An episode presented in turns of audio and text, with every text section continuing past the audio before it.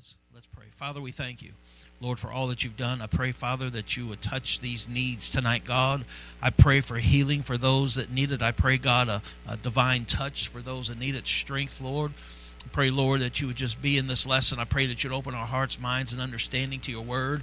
God, we just need you tonight, Lord. We pray that you would just touch and deliver. In the powerful name of Jesus, we pray. And I thank you, God, for hearing our prayers. I thank you, God, for, for all that you are doing, even right now, Lord, the healing touch that you are doing. In Jesus' name, I pray. And I give you all the praise, glory, and honor. Thank you, God. Thank you, God, in Jesus' name. Amen. Amen. Brother Andrew, if you come hand these out. Silly me, I made enough for hyphen and everybody, but that's all right. We'll just. You may be seated.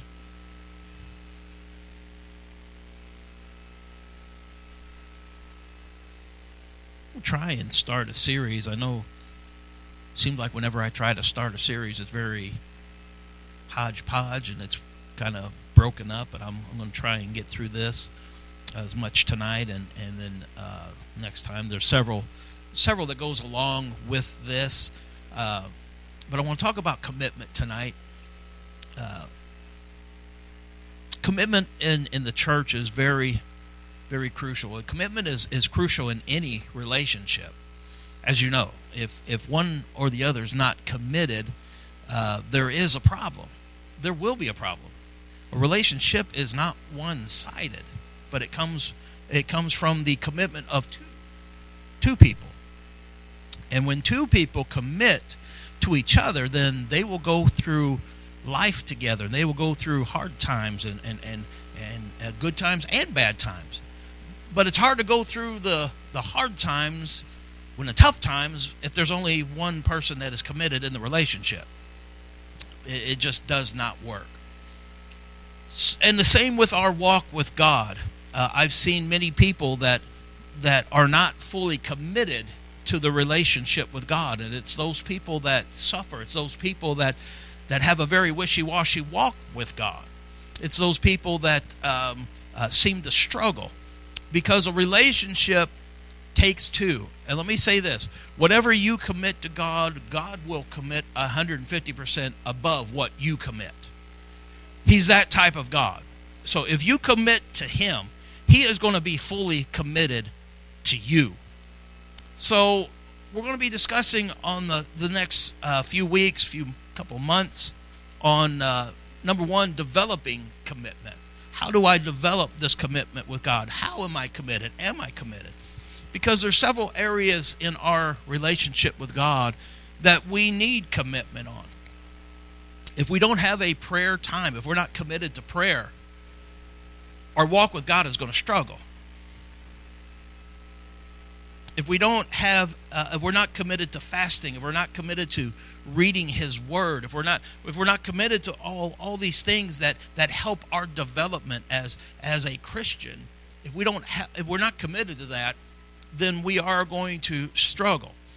Now i've i've noticed uh, in my walk with god that all of these things that it takes to increase our walk and increase our relationship Number one, it takes discipline. Are you disciplined in your life? Well, let's be honest. When it comes to eating right, I'm not that disciplined yet. As you can tell by my my overwhelming frame here. I did see something on Facebook that somebody posted that in in Africa uh, it's the men with the largest bellies that are deemed the most attractive. So I'm attractive in another country. But you see, it, it, takes discipline. I'm trying to discipline myself, and I have for, for some time, of not eating anything after 8 o'clock. But because of my schedule and because of the, the, the, the fast paced life that I have, I don't always uh, I can't always do that, but I'm trying to discipline myself that after eight o'clock I will not eat anything, and that that takes discipline because how many people get the the late night munchies? Mm, I'm the same way. Come home from church and you sit down, and you know, an hour or so later, it's like, hey, I hear the little rumblies and the tumblies. Let's, uh, you know, a few Doritos or let's make a Taco Bell run or we'll do something. But you see, when you discipline yourself, uh, no, I know I'm hungry. It's after 8 o'clock. I'm not going to do it. But it takes discipline. It takes discipline to get on a regime of exercise. Uh, I, uh, uh, I'm trying. I injured my foot and my knee a while back, so I'm waiting for that to heal before I can get back on that treadmill. And and bless sister sister Ann, she told me last night she she has a long day today, so she was going to get up and, and, and at four in the four a.m. Does anybody know what four a.m. So I know, brother. There's a couple people that do. Four a.m. She was getting up, and she was driving to Edwardsville to do her workout. And her workout is she she does her her her treadmill, she does her cardio, and then they have a tanning salon, and then they have a uh, uh, a hydro massage table that she does all. I'm like, well, that's pretty cool. You work out, you get a massage, you get a tan. That's a nice little workout. But not at five in the morning. So she got up this morning. She went and did her exercise. She went and did all this. Came home, showered, done her hair, blah blah blah, and went to work after that. That takes discipline. That takes discipline. My thing is I'll come home after work and you know what? I'm going to go to the I'm going to go to the rec center tonight and I'm going to get at it.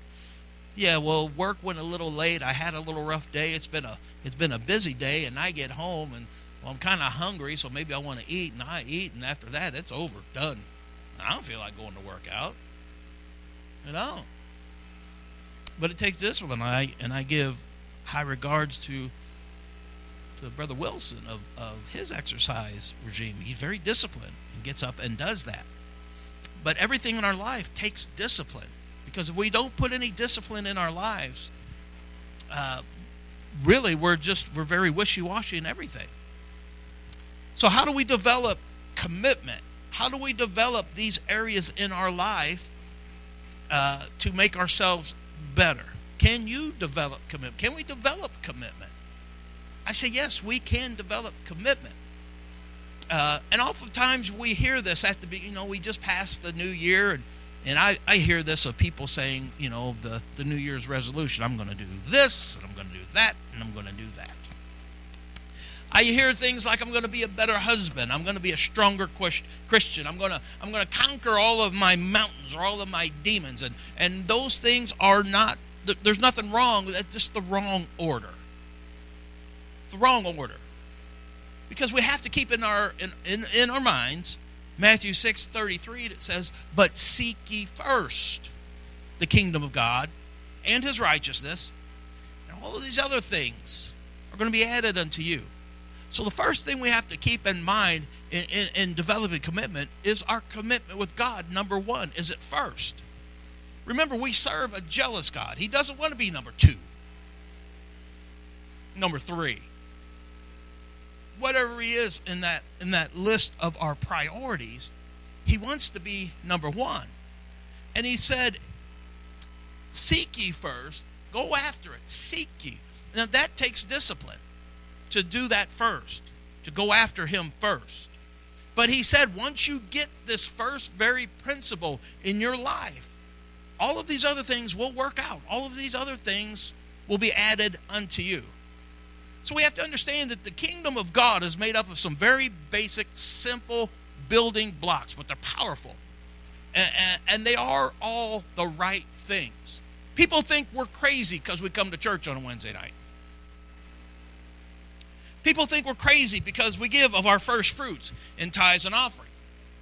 People think we're crazy because we may come on a, a prayer night or we're doing a fast. People look at that and say, You're just, you're nuts, you're crazy. But they don't understand our commitment. This is what I do because I'm committed to this relationship. I'm committed into making this better.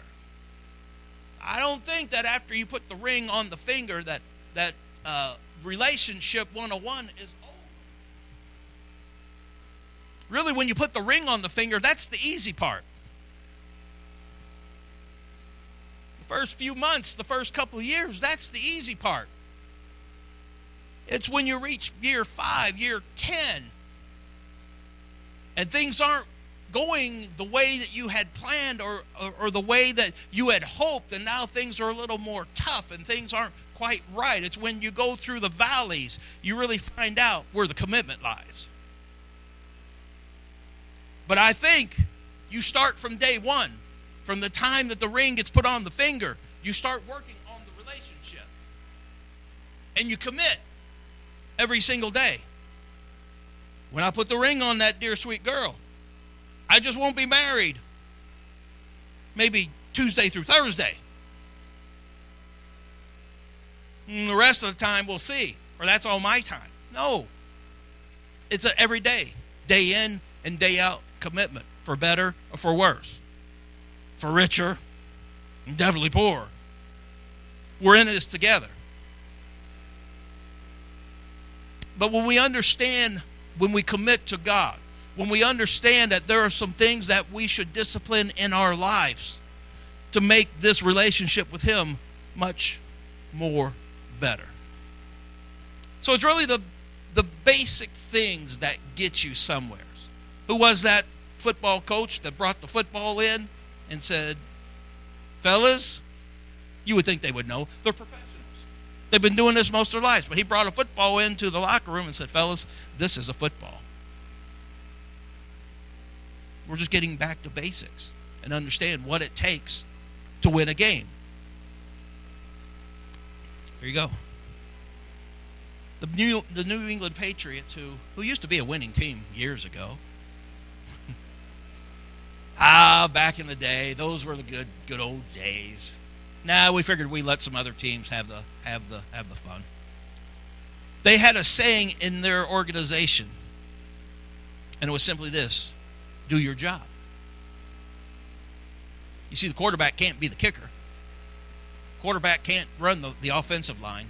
He can't he can't be the defensive back, but he's the quarterback. If the offensive linemen are doing their job, protecting the quarterback, then the quarterback can do his job. And if the receivers are doing their job of getting open, then the quarterback can do his job of getting to the receiver so that they can, they can do their job and hopefully run that thing in. And same for every other position. If you do your job, it makes everything so much better. If a church commits themselves and we do our job of prayer, of fasting, of studying the word, of reading the word, and coming to church, revival happens. That's what happens to a church that is committed.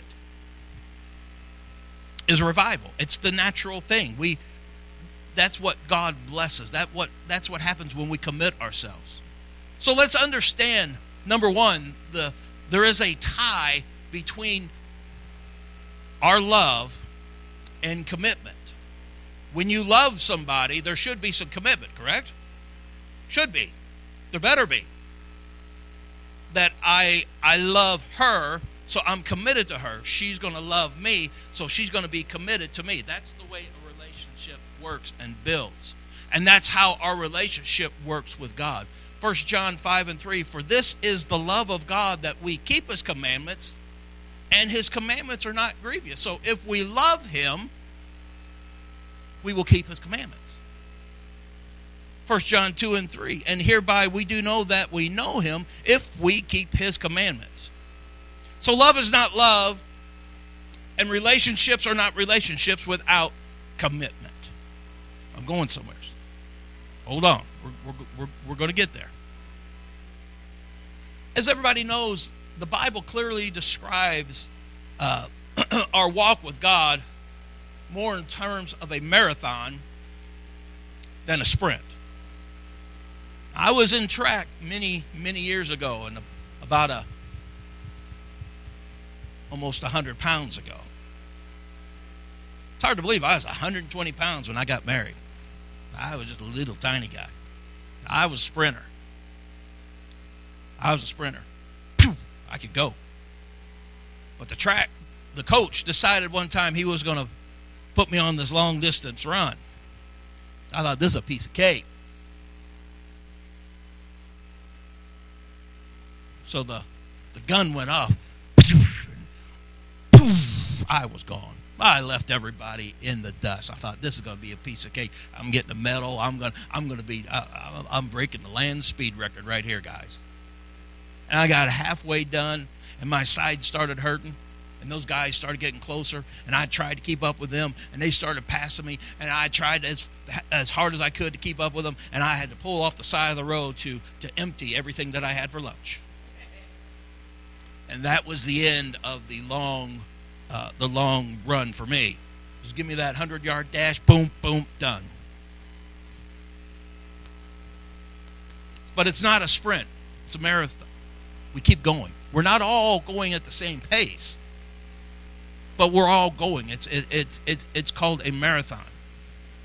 But we understand we just cannot do what we want whenever we want, but we have to train ourselves to develop good spiritual disciplines. If we have this attitude of, I can do what I want, when I want, where I want, we're not going to grow because that develops into, I can read my word whenever I want to. Once a month is fine. I can go to church whenever I feel like it. I can I, I'll pray when I get around to it, 9:30 on Sunday. That that'll be fine. But it's those people that have that mentality that struggle.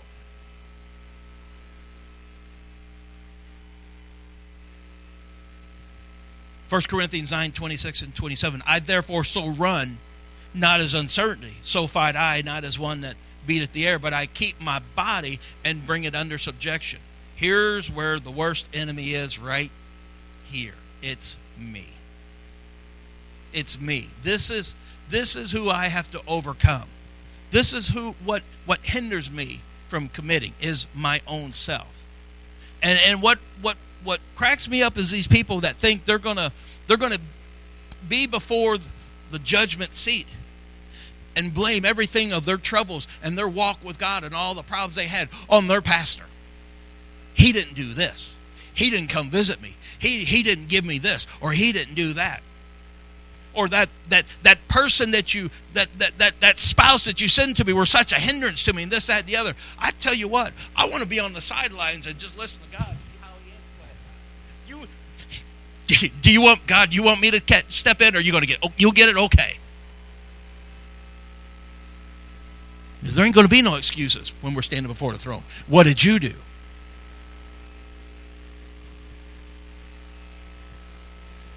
So I have to understand in order for me to to commit, it has to come from right here. It has to come from me. Hebrews 12 and 1. We all know this one. Wherefore, seeing we are compassed about with so great a cloud of witnesses, lay aside every weight.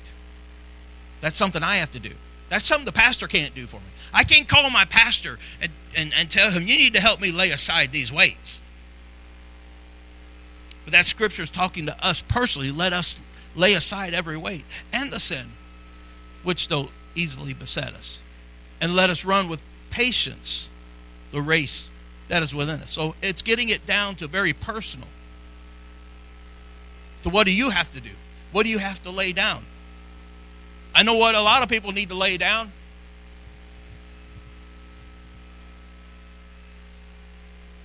Boy, if, if, if America would only read the word as much as we're on the phone if we only spend as much time in prayer as we do scanning Facebook. So the goal of what we're we're going to start on the next several weeks, several months, as, as much as I can get through it, is to look at various spiritual disciplines and what they are and how we could commit to them in our life and hopefully engage in them. So there will be spiritual maturity. Where are we spiritually? You know, maturity take, you know, we just cannot. Let me reverse. My kids are now nearing this age where they are on their own. They're they're on their own. But let's reverse gears. Let's reverse gears. When they're 5, 6, 7, 8, 9, 10, 11, 12, I feel like I'm on Sesame Street. If I did not do my job as a dad, and if my wife did not do her job as a mom, of instilling them and help them mature mentally, emotionally, and spiritually, where would they be right now? Because if we just let them go on their own and just hope that they just become model citizens on their own, it doesn't happen. It's our job as parents to instill in them no, that's wrong behavior. This is correct behavior. This is not how we act in public. This is how we act in public. This is not what we do in church. This is and and we help them mature. Yeah, they they do they start maturing because they get older and they're around people their age that they kind of sense, but but if we as parents don't don't show them where do they get mentally maturity wise? I've seen 18, 20, 25 year olds who act like 12 year olds. All right, I've seen 50 year olds who act like 12 year olds. But let's take that another way. We could get somebody like Miss Bailey who comes to Sunday school with us. I don't know if you ever if you ever talked to Miss Bailey. If you haven't talked to her, I encourage you, just sit down and, and have a conversation with her. She came over to our house the other day. We just hung out. Just hung out. And this girl is so mature for an 11 year old. She, she, she talks and acts like I'm, I'm speaking to a 17 year old, just in the way she presents herself. Not a very immature person, but, but you understand how people, they say people mature differently.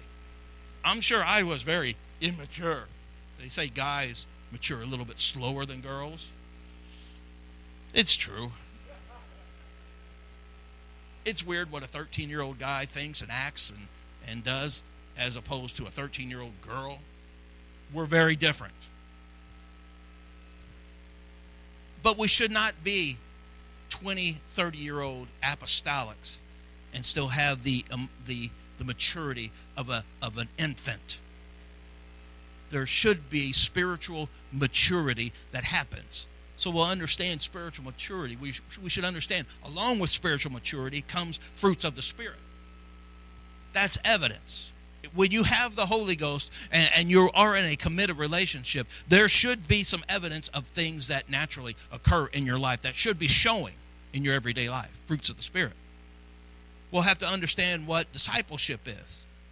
And then we'll understand what are the commitments, the seven basic commitments of being a disciple.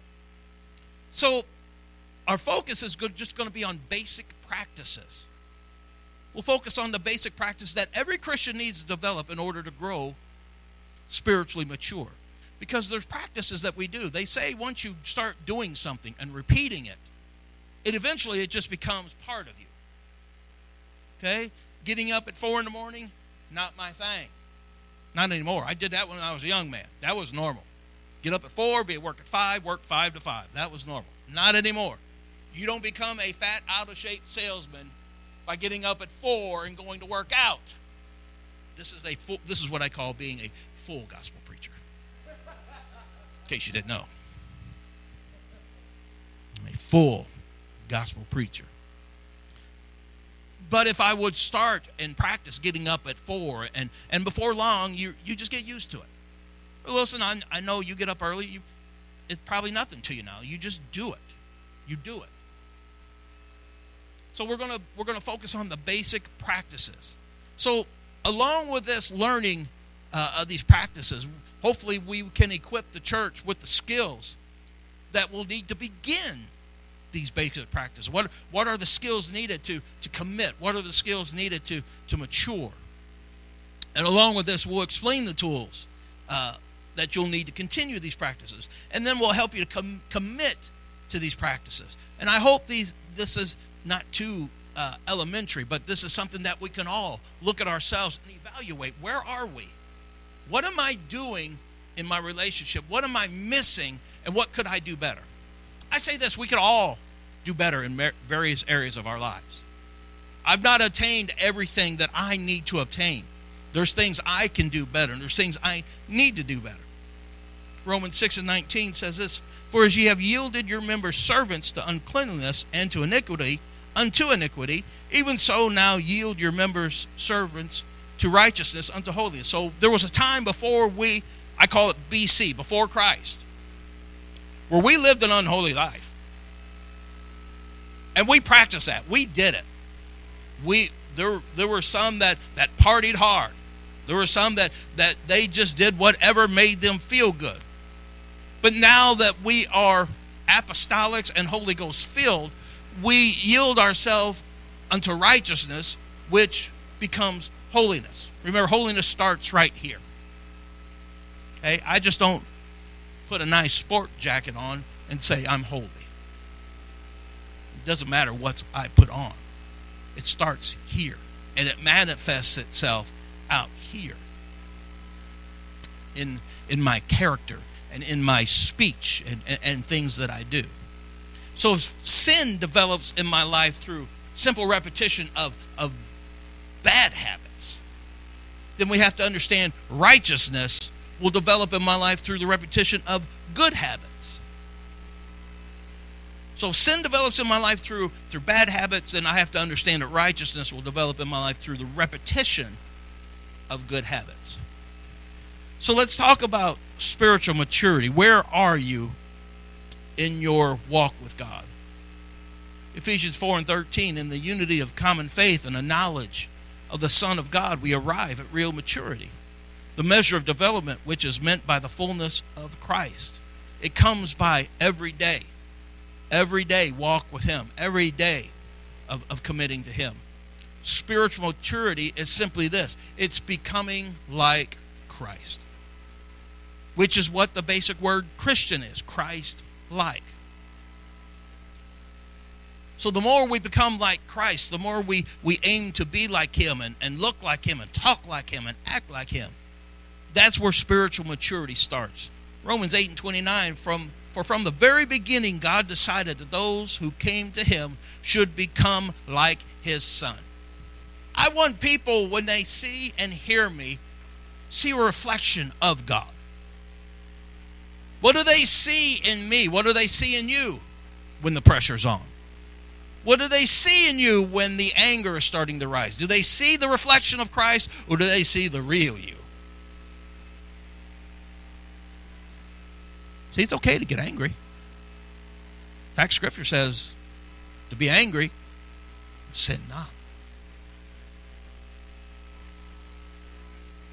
So, being like Christ is possible when we have that Spirit of Christ, the, the Holy Spirit that controls our life. And that's where we start to understand maturity. When we let Christ control us. Lord, help me to overcome this thing right here. Lord, have mercy. Am I the only one, or can everybody agree that there are times when, when this thing just seems to get you in really bad trouble?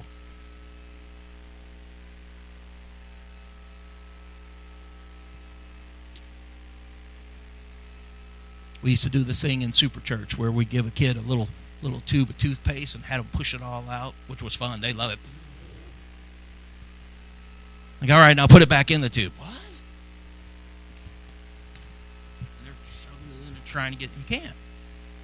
Once it's out, it's out. The same thing with our words. There's a lot of things I wish I would not have said. I wish there's some things that I could get back, but it's not possible. Lord help me control this. So I've seen this in people's lives, how they live and their approach to spiritual maturity. They do it to the negative or very defensive or what I say, trying not to do wrong. I'm going to try not to do wrong.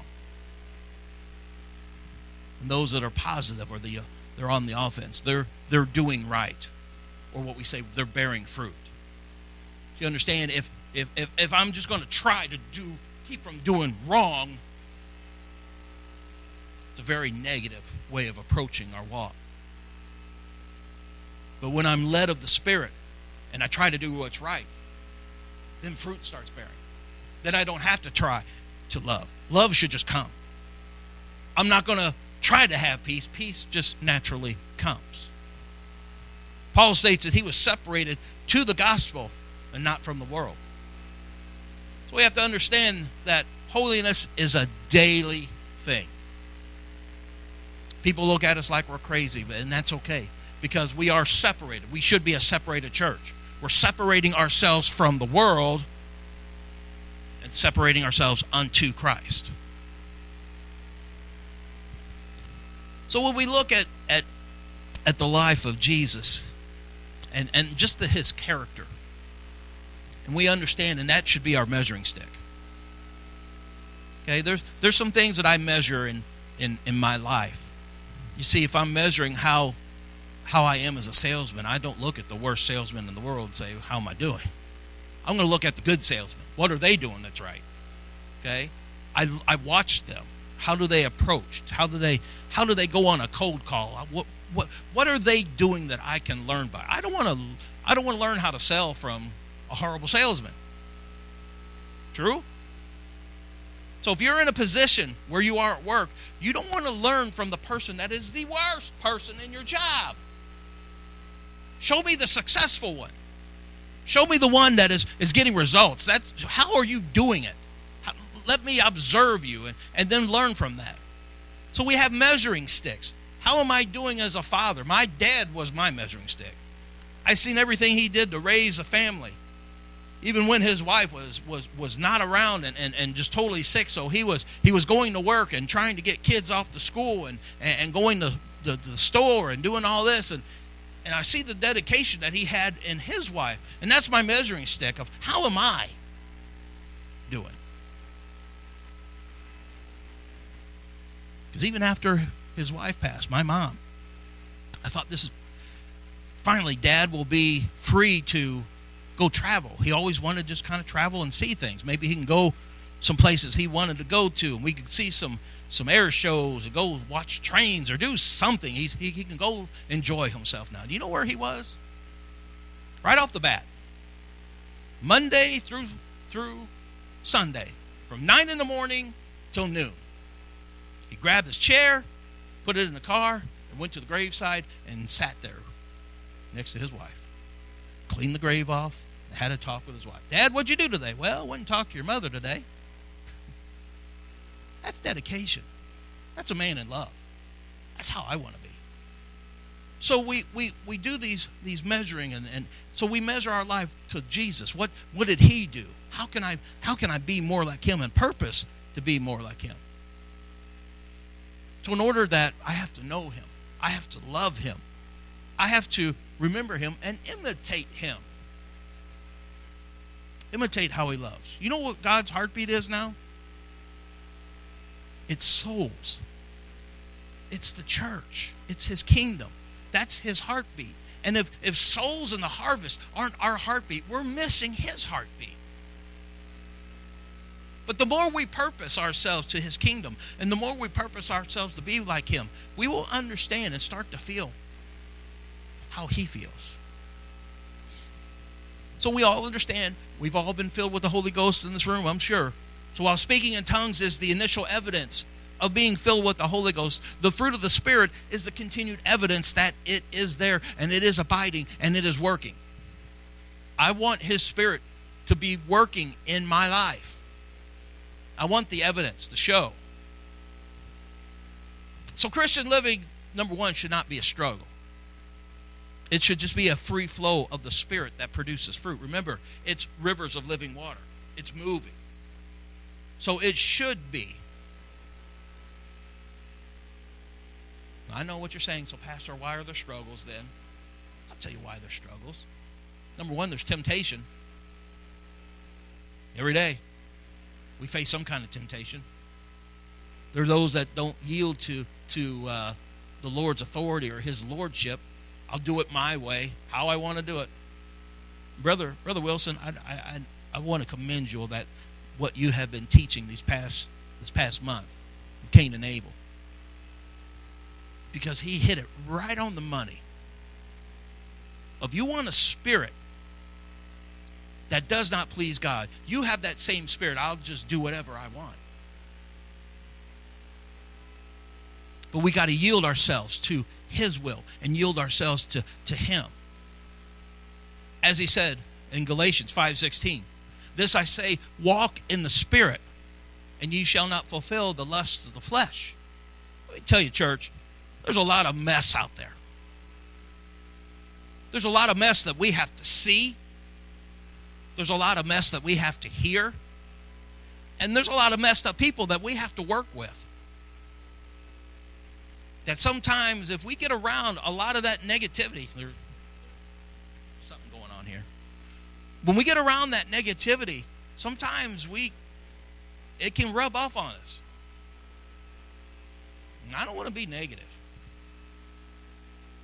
I've seen a lot of negative people, and I've dealt with a, uh, a lot of negative people, and I've had negative people in, in, in my family, and I don't want to be that way. They're not pleasant to be around. So how do we how do we surround ourselves with, with his spirit and, and avoid that? It says, walk in the spirit. You, you should not fulfill the lust of the flesh.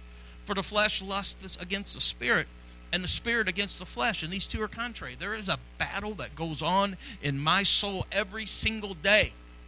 Let me tell you, this this flesh does not want to get up and go to church. This flesh does not want to get up and pray. This flesh does not want to fast at all. And there's a fight. But who am I going to yield to? And who am I going to resist? verse number 18 if you're led of the spirit you're you're not under the law so we have to understand there's two conflicting forces that we are faced under every single day so the holy spirit and the flesh are battling and this these desires that that that stem in our bodies these but we have to understand that the holy ghost and the flesh these forces are not equal I know a lot of people say, what's the equal of God? Well, the devil. No. God has no equal.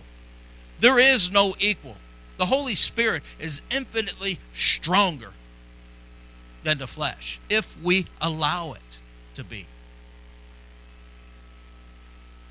So if we try to live for God purely through our own human effort, we will fail. If you're going to do it on your I can do this on my own you will fail. But it says if we walk in the Spirit, it has to be, our, our, our lives have to be Spirit led. We have to be full of the Holy Ghost every single day. So, our only way to freedom from, from this evil nature is through the empowering of the Holy Ghost. It is to walk in the Spirit. Romans 8 9, but you're not in the flesh, but in the Spirit if so be that the Spirit of God dwell in you. Remember, greater is He that is in you than He that's in the world.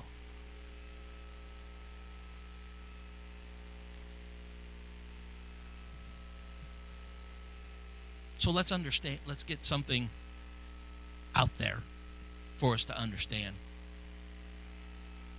That the works of the flesh that Paul talked about, and there's the fruit of the Spirit so we understand the obvious sins that Paul talks about, the obvious works of the flesh, which are sexual immorality and sorcery. And you got the less obvious sins, which are hatred, selfish ambition, and envy. I'll, let me give you the, the New Living Testament. It makes, it makes it a little bit easier to understand what Paul's talking about in, in Galatians 5 19 and 21. So when you follow the desires of your sinful nature, your lives will produce these evil results sexual immorality, impure thoughts, eagerness for lustful pleasure, idolatry, participation in demonic activities, hostility, quarreling, jealousy, outbursts of anger, selfish ambition, divisions, the feeling that everyone is wrong except those in your own little group envy, drunkenness, wild parties, and other kinds of sin. Let me tell you again, as I have said before, that anyone living that sort of life will not inherit the kingdom of God. That's the works of the flesh. That's what happens or what comes about when we don't live in the Spirit, when we don't let Him lead us. But he says in Galatians 5 and 22, but the fruit of the Spirit This is what happens when we're following after Him and we're letting the Spirit uh, work in us. The fruit of the Spirit is love, joy, peace, long suffering, gentleness, goodness, and faith, meekness, temperance. Against such there is no law. So when the Holy Ghost controls us, when we're, we're in that committed relationship, these are the natural things that should be coming out of our lives. Let me say this the church, there should not be infighting in the church. There should not be divisions in church. I remember hearing a testimony of, of uh, the gospel singer Russ Taff, one of my favorites from way back. He grew up in a, a Pentecostal church in Poplar Bluff, Missouri. And just hearing him tell the story, you know, kind of an intimate moment in uh, in in a in a concert was was mind blowing. But he said he grew up in a small Pentecostal church where he said this half of the church did not like the ones that sat on this side of the church. He said they would worship and they would cry and hoop and holler. But when the, the final amens were said, they wouldn't even talk to each other. They wouldn't greet one another. And they'd go out the door the same way not liking those people. It was like the Hatfields and McCoys. But he said the sad thing was, I thought that's how all churches operate. He said, I thought that was just church culture. He said, it wasn't until I got out of that toxic environment and went to another church where I saw that, well, this is how church ought to be. Everybody loving one another everybody forgiving one another.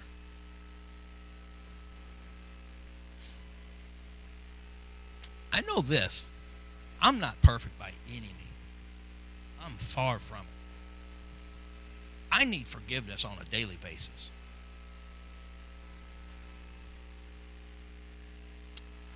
But the Lord even told us how to pray that forgive us our debts as we forgive our debtors.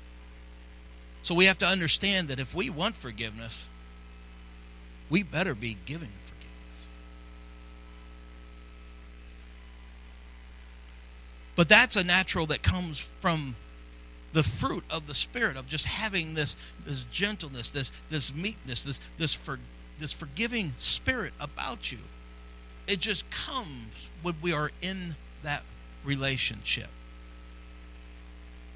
But the fruit of the Spirit is this it's results grown by the Spirit of Christ. It's, it, it's unrestricted work of the Holy Ghost in us.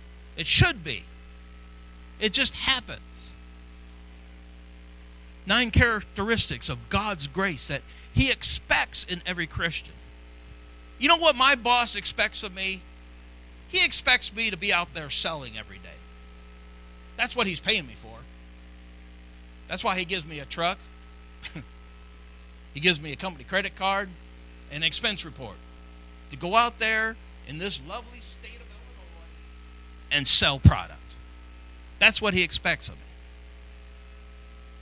The results come at the end of the month when they look at the reports and see what the sales numbers are. Now, not every month is a, a, a great month. But every month is not a, a tanker because I'm just sitting at home enjoying life on Mr. Brower's bill. He expects me to be out there selling. There are some things that, that God expects of us as apostolics and Christians. And these characteristics are what naturally comes when we are committed to Him. They're what we call byproducts of Christ's control because we can't do that without Him. I can't get all this love, joy, and peace on my own without the Holy Ghost, without that working in my life. Because a person who exhibits the fruit of the Spirit fulfills the law far better than a person who's merely doing a ritual or trying to do it on their own. It just doesn't happen. But these are results of the Holy Ghost in us and that which only change in motives and attitudes. that brings about. New direction always comes when we are committed to Him. Now let's understand something, church. We belong to Him. I want you to understand that. You belong to Him.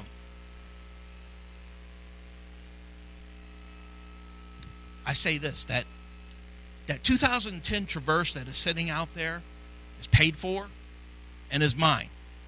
You know why? Because I paid for it.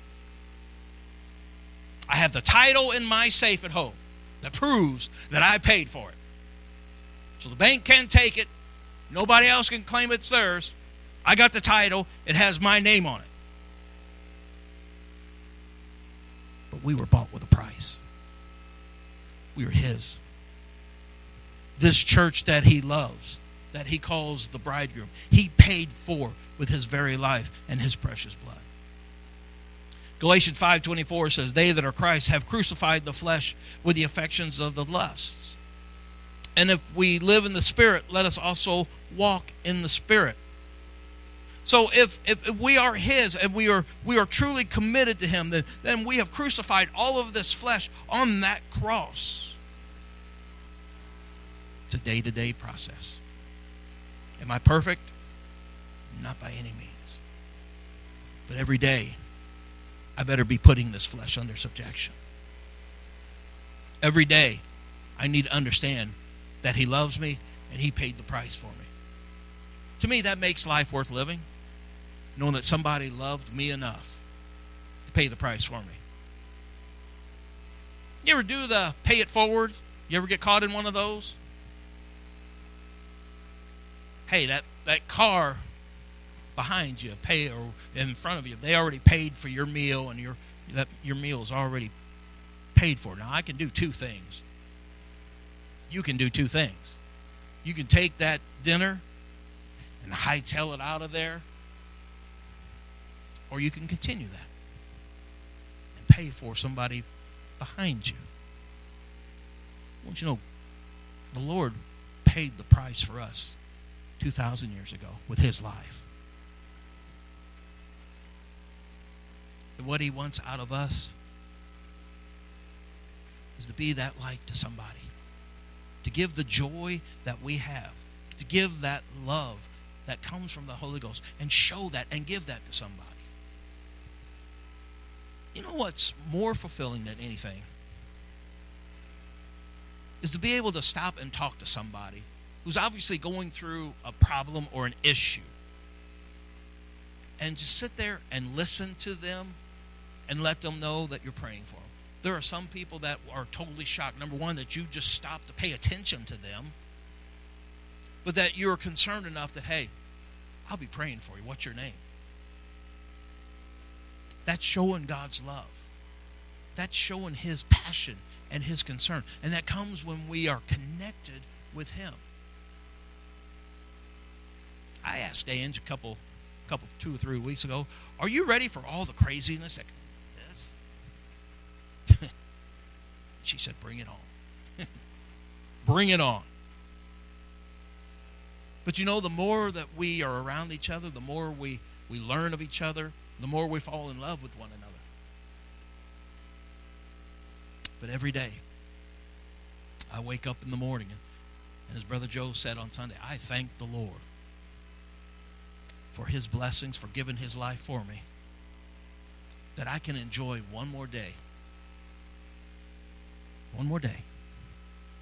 Church, every day we're getting a little bit closer to that trumpet sounding. Every day we're getting closer to when He's going to come take His bride away. And I say this I do not want to miss that. There is nothing in this world that is worth losing my soul over. There is not a car big enough that I would want to lose my soul over. I don't care how forlorn, I don't care how flashy of a Corvette it is. It ain't worth losing my soul over. There's not a relationship. There's not a, a, a thing in this world. There's not a, a, anything that I would want to lose out my soul going to heaven over. But Lord, every day, let me be more committed to you. I got a lot more. You want to stay to about 8 or 9, 10, 11? No? Okay.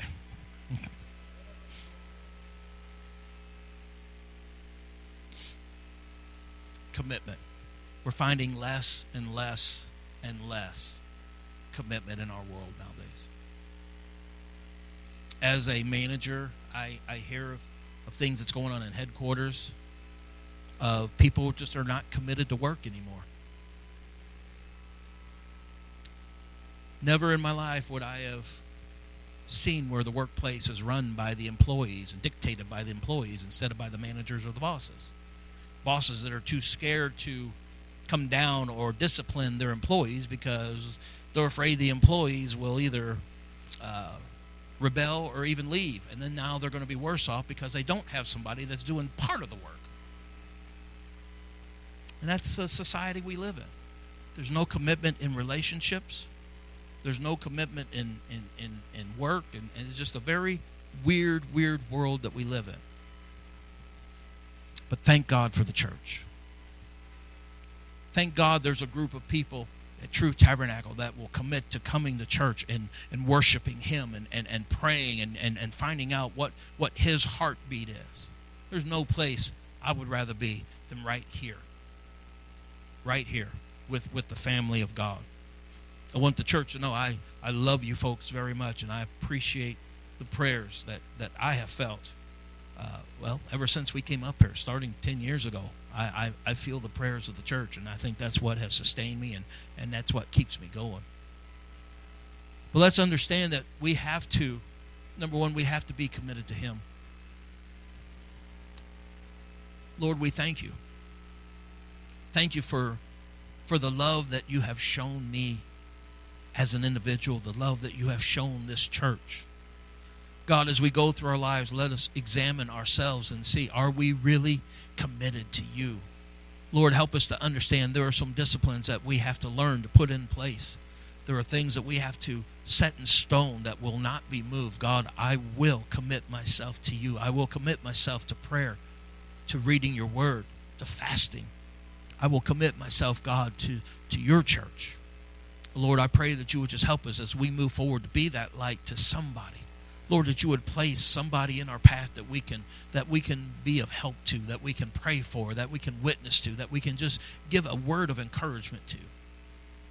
Lord, as we become more like you, we want to be more like you. Help us, God. Help your church. Because God's souls are at stake. Souls are your heartbeat. The harvest is your heartbeat. Lord, may your heartbeat be our heartbeat also. In Jesus' name we pray. Amen. Thank you for Thank you for coming tonight. Uh, the offering plate is up here. Remember.